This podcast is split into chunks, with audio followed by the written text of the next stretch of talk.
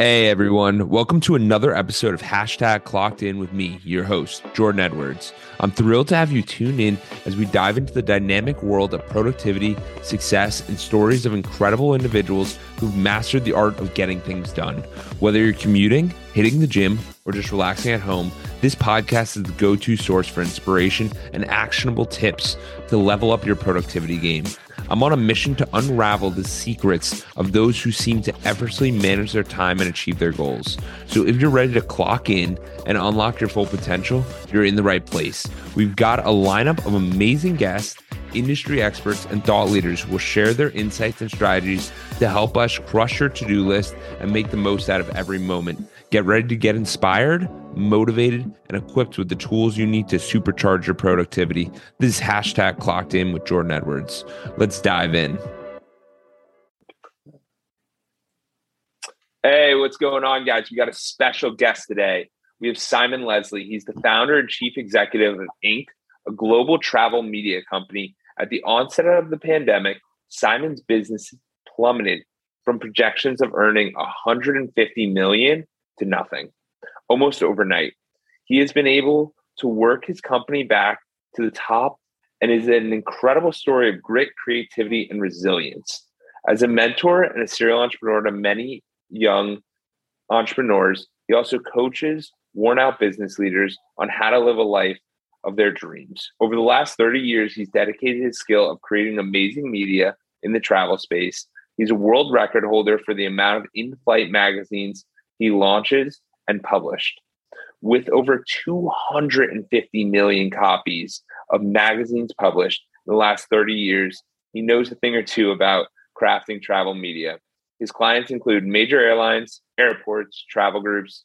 In 2018, he helped build Reach TV into the biggest airport TV network in the world. Simon, how are we doing today? Well, that makes me sound rather, rather good. yeah, I mean, with I'm, an I'm intro like good. that, I'm doing good. Awesome, awesome. So, Simon, where does your story start? How how does one get to this point? Where does it all start? You know what's I always say to people, my, my story was a bit like a pan of boiling water. It was a real slow start.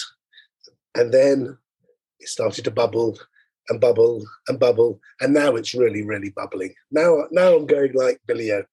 But you know, I had a very, very nice upbringing. I grew up in in Wales, um, and then when I was about 11 years old, I moved to London. I was I was a completely rubbish student. Education and me we didn't see eye to eye, and I, I don't think I was stupid, but I just didn't like being taught. I didn't I didn't like that that education process. So as soon as I could leave school at 17, I was out.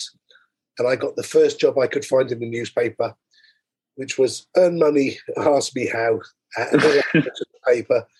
I went along and I got the job, and I thought I was super talented because every other job I'd gone for had been rejected. Um, and then I realised they gave everybody the job, so I wasn't special. But it was it was a real it was a real education, and I was selling insurance door to door. That was my very first job, and uh, I excelled at it and I kept getting promoted and I kept getting given bigger teams. And I seemed, I guess the the the messages were coming in early. I was good at finding talent, nurturing talent, developing talent, and helping people achieve things that they didn't think they were quite capable of. And that's what I do today. So nothing's really changed in 35 years other than, you know, the companies I work with and the people I work with. That's incredible. So when you were going through this transition of was college ever a thought or it was just we're getting right into the workforce because we don't? I did a, i did i think i did a couple of weeks at college but uh, the, the, teachers there seemed to find me uh, distasteful. You know you know what what what really bugs me and it's still a real bugbear i mean i have four boys and not one of them was going to go to university. And not because I've not encouraged them or pushed them away from it. They've decided they wanted to, to, to craft their own path. And I think, you know, the education system hasn't changed for 50, 60 years. They're still teaching the same way they did in the, the late 90s. And I don't think and I don't think kids are coming out clever enough or bright enough. And then you've got that big gap of people who are going to really good universities, coming out with incredible educations and coming out spoiled and entitled. And you know, I just think that we need we need some more hungry individuals. Um, you know, rebel kids don't become teachers. Rebel kids become entrepreneurs. And then what happens is that they start teaching people. So, in a, in a funny sort of way, rebel kids do become um, teachers, but they don't. They teach people the way that they that they enjoy to be learned, or they create an environment. That's what I've always done. That's what I built at Ink. Was I wanted to create an environment where I wanted to come to work, where I enjoy work. If anybody looks at my LinkedIn or my Instagram, we can see our new office, and we've just turned it into like a Soho house where people we've got sofas and coffee machines and all this bars and everything there.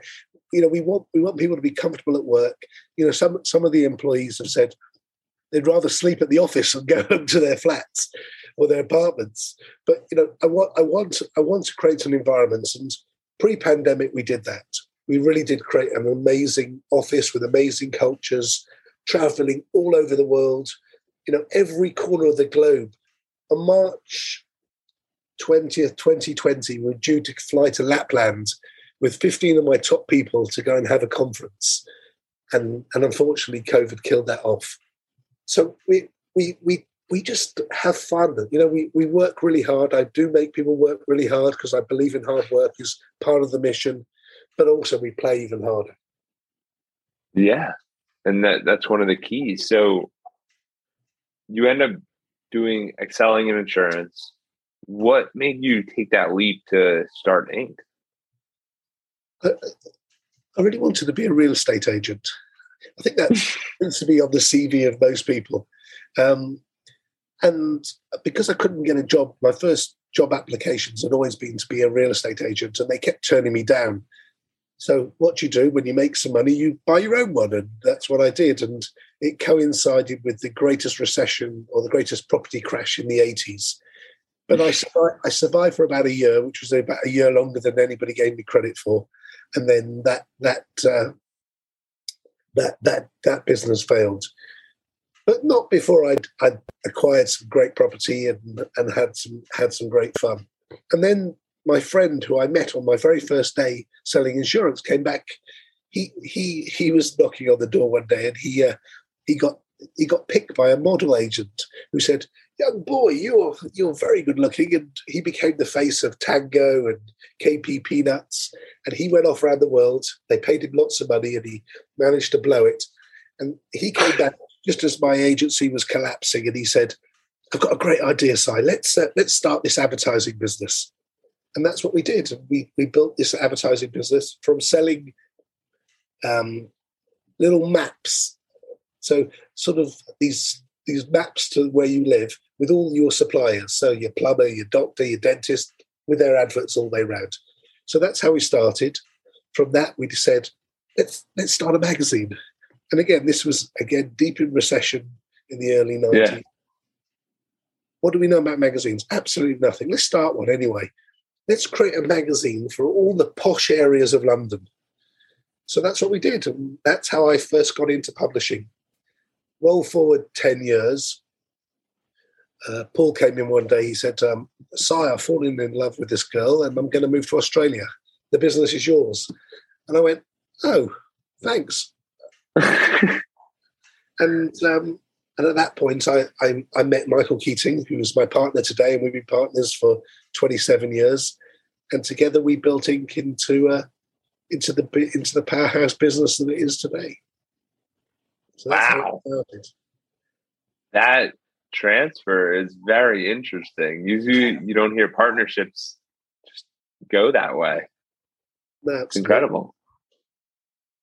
And, and what do you see in uh, what do you see in your your other partner that you brought in? In the new one or the old one? The new one that you wanted that you felt the need to bring in a partner. Um, he no, he came. He he. It, it's really funny, you know in the early days, he'd he'd come in and he'd talk about this amazing business. He he would wax lyrically about what an amazing business we are. We do this, we do that, and I'm like, Michael, we don't do any of those things. He goes, no, it doesn't matter. Just say it anyway.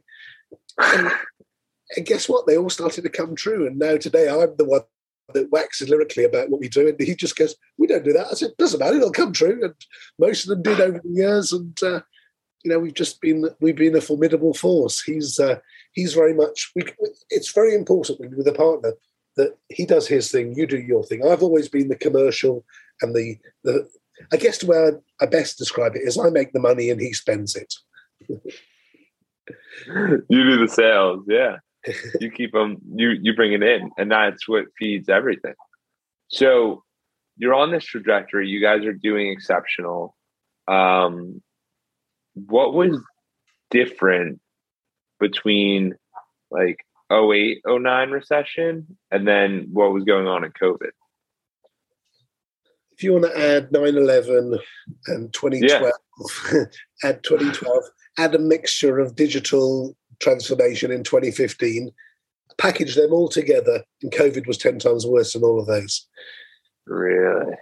So, through, through even after 9 11, you know, the, the planes were grounded for a couple of days and then everything started flying again. 2007, 2008, there was never a plane out the sky. It was, you know, people, you know, whoever had a job didn't really get affected by what was going on. You know, they, they carried on spending money.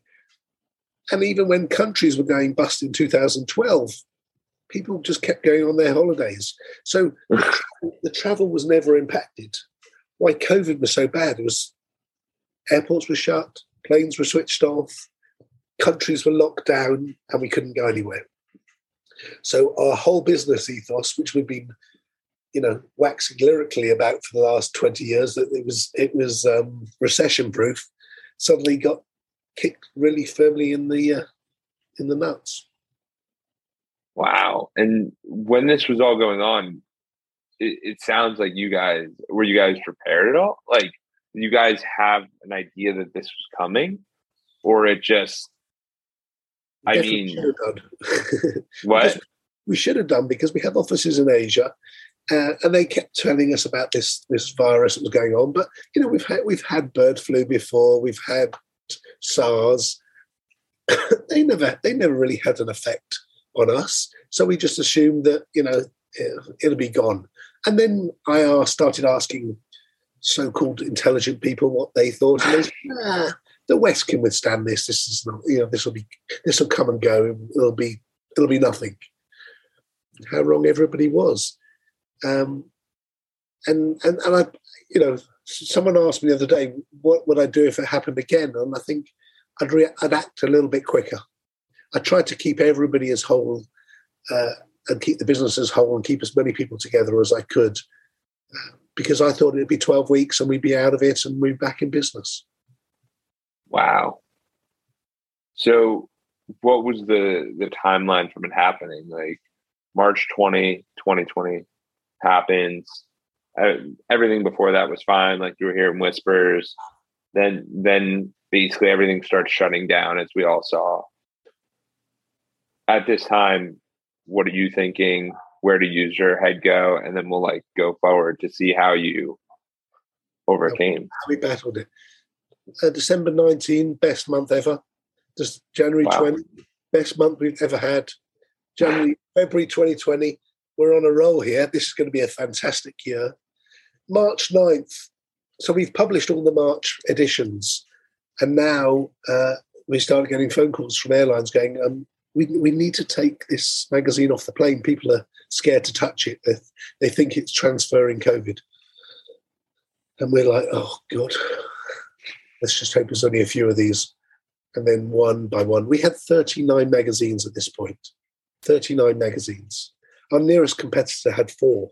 So we really wow. did dominate this space. You know, we'd gone after it in 2005 and said, this is what, this is going to be our space. In 2007, 2008, everyone said, look, print is dead, don't bother with it. And here we were sort of 14 years later, and, and it's still our strongest part of our business and we had to we had to make some decisions. Um, you know, all that all that money that we'd spent publishing these magazines, printing these magazines, distributing these magazines, suddenly, in a heartbeat, they're gone. And, yeah. and one by one, each airline took it off. Some used it as an opportunity to, to kill the magazine and, and never never to bring it back. Um, today we have three magazines as you know as part of our transformation. We still have a few magazines, but uh, nowhere near as many as we had when we went in. Wow, that can be uh, that's a lot to take on.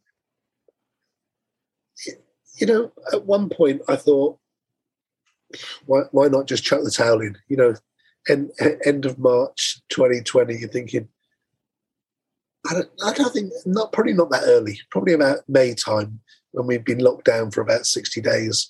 I'm thinking there's no way we're going to get this back. This is this is finished.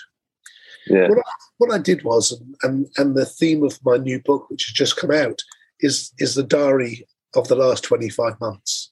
So I, I sit I sat there and I started to document what happened, what was going through my head, how I was feeling, how what I did to react, and I I started calling on people I knew, some people I never heard, I didn't know, but I'd heard of. And one by one, they all said they'd come and help me. You know, they'd come and talk to my team because I had a team of 150 salespeople all sitting wow. there tapping their fingers, going, What are we going to do, Si? What are we going to do? You know, what can we sell? And I had people coming to me and going, Look, you've got a great sales team. Do you want to come and sell PPE? And I'm like, No, no, no, I don't want to sell PPE. I don't want to sell I, I don't want to go. In, I don't want to get my head into that concept realm. I, I believe it's all going to come back. It's going to come back soon. So I started bringing these speakers in, and they would talk about everything from kindness, positivity, health, well-being. Then we did negotiating, selling. Um, what else do we have? Grit, determination, gratitude, fear, you know, all the, all the emotions that we were all going through. The funny thing is, I remember one of the speakers saying to, to the team, you know, how many of you are anxious, nervous, worried about the situation now? And like, and everyone puts their hands up and said, and, and about a year ago, how many of you were anxious, nervous, worried about hitting your targets? they all put their hands up. So basically, we're all just nervous and anxious and worried about something different. And next year it'll be something else. And and that, and that, that was the real truth about the situation is you know we're always going to be worried anxious and nervous about something and it's how you deal with that is what comes out the other end so all these speakers came in and i had 52 speakers in the end and i, wow. wrote, I wrote that whole book and that whole diary of everything that was going on everything that was affecting my mind my thinking my negotiating and and each of them played a pivotal part really because when, whilst I thought they were coming in to help my team, what I realized was actually they were helping me because my thinking started to change. I started to see things differently. The messages started to seep in and how I would communicate with people, how I'd negotiate with people. Chris Voss was a great help to me. I was doing a very big negotiation and he came on, he said, Look, what are you doing? And I said, I'm doing this. He goes, No, no, don't do it that way, do it this way. And and it worked out brilliantly for me. So I got access you know, a bit like you did with the podcast. You know, I got access to people that I wouldn't normally talk to on a daily basis. Suddenly became good friends. Tim Storey became an absolute bellwether for me, and he really helped me and coached me through this this whole period. Mark Goulston, um, Jordan Belfort came into the stint as well and uh, smashed some energy back into my head. And he said to me, "Look, if anyone can get out of this, you can." And uh, I thought, well, I can't let him down, and I can't let all these other people down. So I'm going to keep, I'm going to keep battling through. And, and sometimes that's all you need. You just need somebody to tell you that they that they believe in you. Yeah, yeah, and I think you're bringing up a very valuable point of people with different perspectives helping you, and people providing that guidance and that reassuring note, like tone and conversation, where it's like I can get this done. I can get this done. Because even if you just lose your belief and you're lesser in yourself for a day, a week, a year, it's not gone. It just needs to be revitalized. And I think you bring up a very valid point there by having these superstar team come in and having them impact who you're speaking with and realizing that it's really a great value exchange. Absolutely. Yeah, I think it's super big. So I guess that covers the the my next question was going to be how do you stay sane while the world is falling apart? But it seems like one of the ways is from outside sources. And if you wanted to add anything else, because I mean, there's constant chaos going on in the world. We're we just hit like in the U.S. It's they hit the bear market yesterday um, from the top of the COVID. Like there's just so many things going on. So, what is one way that you stay really reassured in who you are and what you're doing? Yeah, I, think I can't remember who said it to me, but it's just you know, if you go to hell, make sure you bring a gift back with you. You know, it's like last last month I was in Helsinki airport and I was thinking, I'm in hell. I've finally got here. but but it really is. Um, it, it is about it's about the people you surround yourself with, and you know I know that's a bit of a cliche, but I really did surround myself with some brilliant people. I, I, I removed anybody who was being negative or giving me negative uh, feedback. I just said, look, I love you very much, but right now I need to believe that I can get us out of this situation. If you don't want to be part of that or you don't feel that you could contribute to that, you know, it's time for you to go somewhere else because I, I lost so much of my team because they couldn't make any money and you know they'd all been very uh, well remunerated all the way through. But now they didn't have a product to sell. They were all struggling, and you know I couldn't do anything to help them. So you know we we had to keep saying we we had to keep having this sort of it's not me, it's you conversation, and uh, and, and, that was the hardest thing to, to deal with was just people who'd been with me a decade plus who, who I had to say goodbye to. Um, yeah. I guess the, the thing was I kept writing. I wrote three books in the end. I mean, the new one is is the is the is a summation of it all. But uh, I wrote a fable about all all this type thing about mentoring, about coaching, about help having people around you called white belt thinking. And I wrote poems, and uh, I didn't I didn't think I was a poet. I didn't think I had that in me, but I was surprised that there was every day there was more and more poetry coming out, and I started posting on Instagram underneath the motivational poet, and people started sharing it and liking it and saying, "Oh," I'm thinking, "Wow, okay." And some of them, some of the biggest names on the internet started sharing my poems, and I thought, "Oh, this is this, maybe I'll write another one." And I, and I checked last week, I, I posted 527 poems. So wow. every, every day I put an original poem up, and uh, and that really helped me because I think if you if you went and you look back through the poems, you could see some of the themes that were going through my head, some of the messages that I was putting down in pa- on paper that I was te- uh, that I was telling myself at the same time. Did you uh, track yourself always, or is this because the reason I say this is because uh, a lot of people tend to track their metrics, how they're doing, all of that stuff. But it, one of the important things I think is like really mental health and like where we're at. And one of the ways people can track that is just by seeing how they feel each day. And like that poem is kind of your, hey, this is how I feel each day. Whether it's good, bad, anything, I put it on paper, I share it. If people like it, fine. If people don't, that's fine too. But at least it got me to feel better. you know what I mean? We all have so many challenges, and to track yourself each day, I think is really important. Uh, is this new, or you, you, did this your whole life? No, it, this was new. I mean, I, I, I found time every day to do some writing. I found time to go to the gym. I found time that there was that I was investing in me. So I was putting me on the calendar first before I put all the podcasts or the meetings or the phone calls. I made sure that me was looked after first because the only way we were going to get through it as if me was in a good place mentally. And, and it's really interesting you say that because when we got to the end, I, I felt really positive and you know I thought I'd done a good job of being like the the lighthouse and being this sort of spotlight for everybody to keep everyone else safe. And then once I could see the light at the end of the tunnel, I, my my life fell apart. I fell apart. I was like, you know, it's imagine like a sailor bringing this ship back to shore and like it's, it's riddled with holes, and you got, I did it, and then suddenly, uh, my body gave way. Then I got COVID for the first time, and so June, July 2021, I was I was a broken human. And, and, I, and I'll tell you something interesting about that as well, is I wonder how many books have been written by people who are pretty much broken, giving good advice to somebody else how to do things. Because there's a lot of that, you know, sometimes you have to go through that hell to be able to show people that there's, you know, there is something at the end of it as well. Yeah. And I think what you're bringing up and it, it, sometimes to show other people, but I feel like sometimes a lot of the time we're showing ourselves.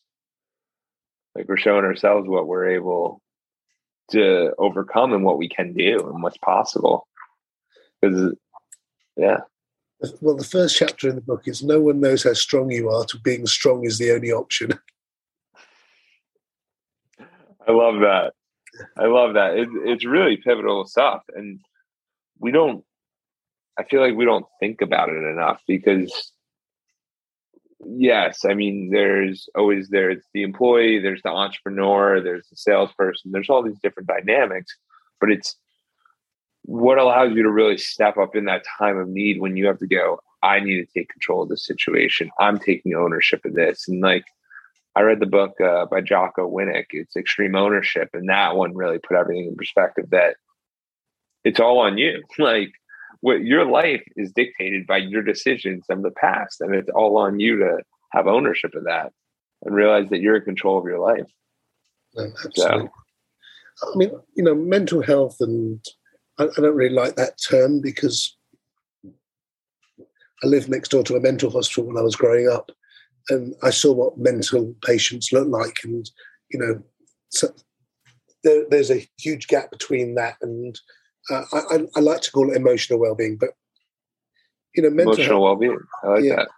Mental health has always been a big thing in our business. Anyway, before, way before COVID, I had uh, I had CBT counselors, I had performance coaches, I had all these people who were managing my sales force because you know you only perform at your best. You know, just like a sports team, you know they have all these you know places they can go and talk um, so I brought that in. So that was a big part of our of our team was that we had people around us who we could go talk to if we didn't feel we were on it. We were we were in the right place. So it's always been something that's been really close to my heart. And you know, I continue to keep performance coaches in in uh, on the payroll, and I'll keep doing it because I want people to get better. I'm, it, I've always said this: this is not how good they are; it's how good they can be.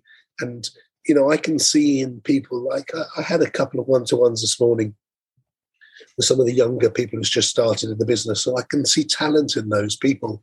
And that's what I want to help them bring it out. They don't believe they've got talent. They don't believe they can achieve what I think they can achieve. So now we've just got to close that gap and help them, you know, see the uh, see what's potential and possible for them. And I always say to them, look, you can borrow my confidence, you can borrow my belief, you can borrow my happiness, you can borrow any of my qualities that you like, borrow any of them until you find your own. And uh, I think it's really important. Absolutely. So, in that dynamic, what what are you doing? Um, how, how do you build that gap? And then also, what advice would you give to your younger self in this day and age, like in this time? Well, to, to fill the gap, it, it's constant and never-ending training. You know, we, we are, and, and I and I, you know, someone asked me about, you know, how did you get so many in-flight magazines? And I said because I never ever was satisfied. I'd always go back to the client way before we were coming up for tender. Most people, when they're coming up for tender, they go, okay, now this is what we're going to do better. I was doing this every month, every year. I was coming back and going, how can we make this better? You know, let's let's do some focus groups. Let's do some more things. Let's challenge ourselves here to make a better edition. So when it came up for tender, nobody would ever match how good we were as a partner. So that's why we never lost the magazines. I don't think in all the years, if I can't even remember one or two more than one or two magazines we might have lost in a in a tender because we were that good at being a partner to our airlines. I guess the advice I'd give my younger self, I'm lucky because I get to do it every day. My um, my 22 year old son worked for me straight out of school, and he went through all my training and all my um, hard the life of hard knocks and yeah put up with it for three years. I think if you can survive a year, you can be anything you want to be. And he proved he proved uh, proved me right. And he started his own business in the middle of COVID. He was one of those people that come and said, "Dad, um, yeah, I love you very much, but I want to leave and start my own business." And I went, "Okay, good, let's do it." We were in Aruba on holiday actually, and um, I said, "What do you want to do?" He said, "I want to be an influencer manager. I've been helping my friends." you know, they're all 20 year olds and they're all making lots of money being influencers. He goes, I want to manage influencers. He had one client and today he has 100 clients. They're oh doing oh hundreds of brand deals for their influencers. And, and I get to talk to him. And it's a bit like me talking to my 21 year old self. He's as driven, probably more driven than I am, more dynamic than I was at that age. And he's doing an unbelievable job. And, you know, I'm getting to relive my youth through through him, and uh, and and the, the best thing is he's re- he's replicating my playbook. So the playbook that I did at Ink. He's replicating it. So he's taking his staff on amazing trips. He took his whole team to uh, to the Maldives for Christmas, and then he flew them down in a private jet for uh, for a week's vac- workation in France. Um, so it's you know, I get to I get to live that and uh, give him advice, and most of the time he listens to me, which is something I never really did to my dad. That's absolutely incredible. It, it's it's amazing how you were able to have um, your son be as driven as you were, because usually I find that like lacks in the following generation can be a difficult process. So congratulations to you.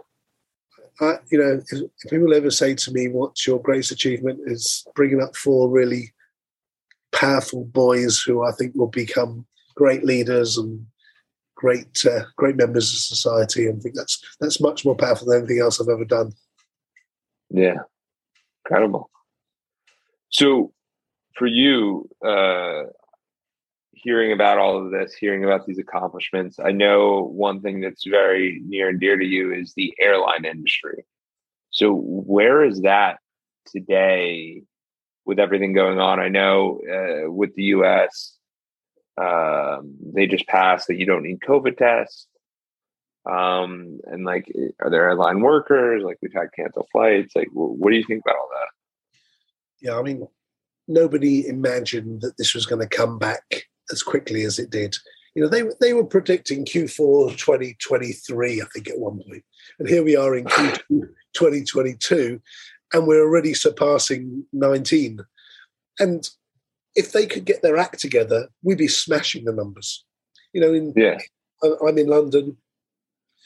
I don't know how many flights have been cancelled. All the headlines today are um, all the airlines are going on strike. Ryanair's going on strike. British Airways going on strike this summer. And, and, and to me, all I hear is you're going to ruin the one week that people have saved up for all this year. You know, most of them have been locked up for two and a half years and they're desperate to go on holiday. And the headlines are, are, are right now are shocking. But I always say this, you know, like like anything, like any strike, they start and eventually they finish and they these things get fixed. And I do think that the industry will get their act together. They'll get it back.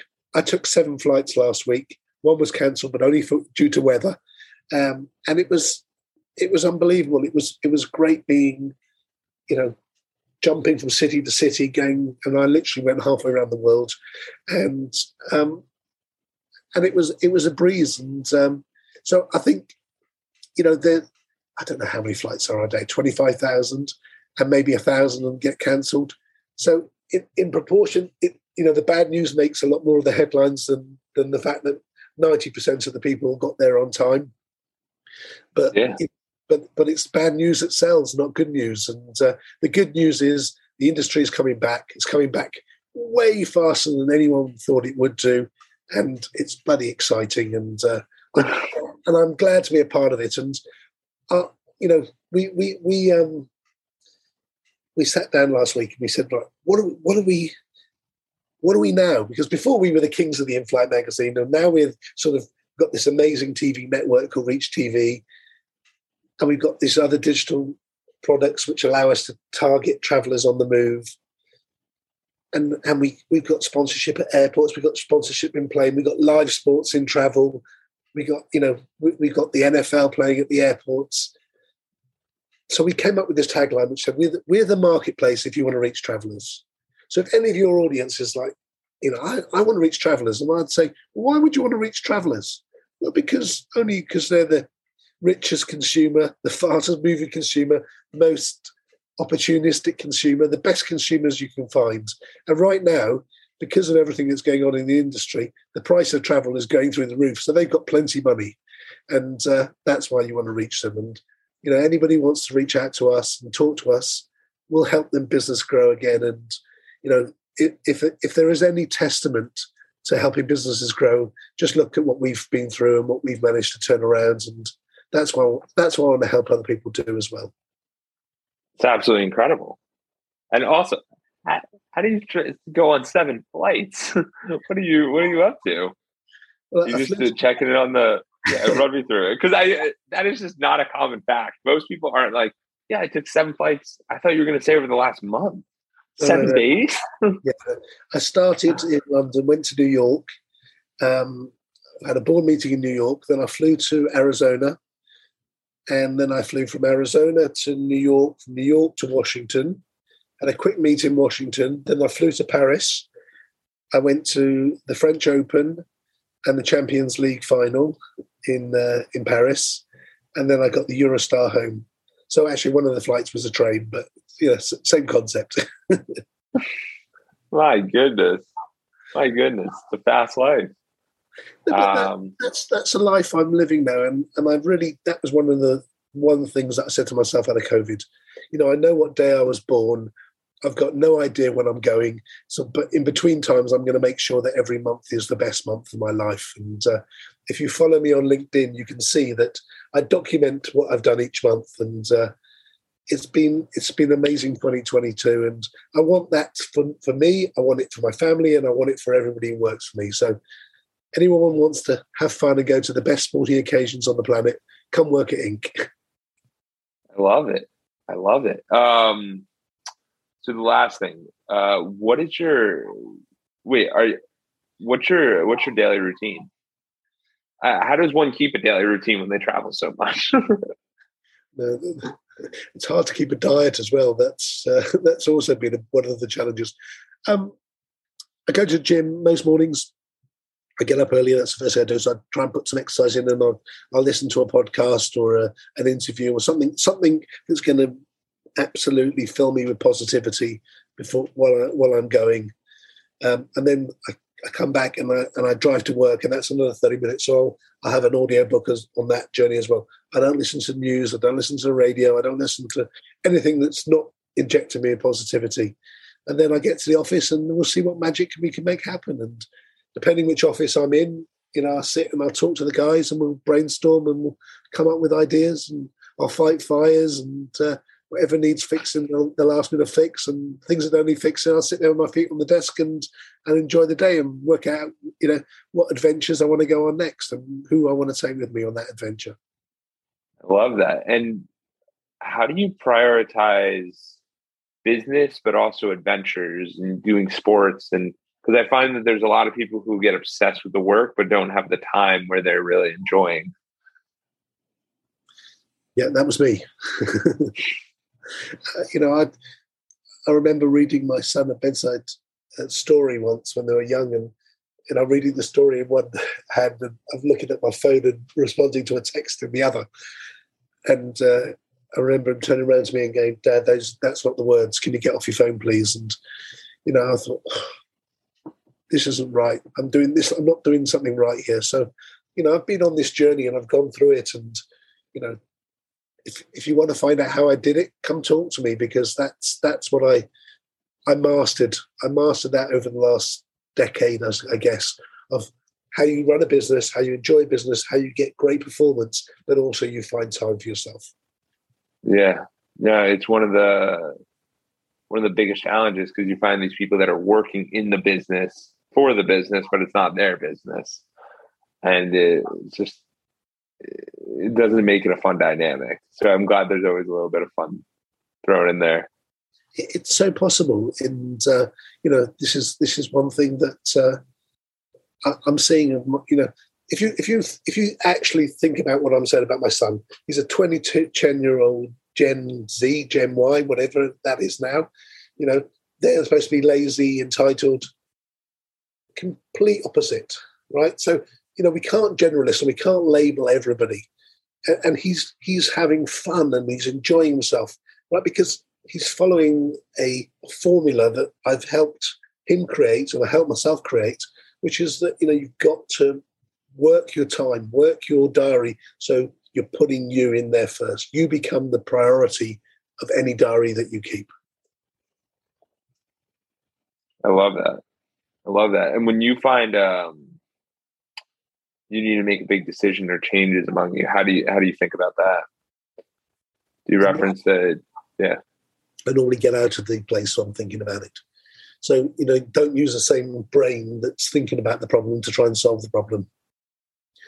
Uh, I'll I'll go for a long walk. I'll go and sit by the seaside. You know, the bigger the problem, the further away I get from the office.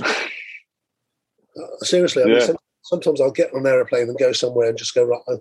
I'm going to go and sit by the sea in the south of France because that's an hour and a half away, and and just sit there with a coffee and just think about with a blank sheet of paper and see what I can do, see what comes out, and or I'll go and spend time with people who are cleverer than me. I mean, that's that's the the best place to go is find someone who's been there, done that, you know, and, and fix that problem.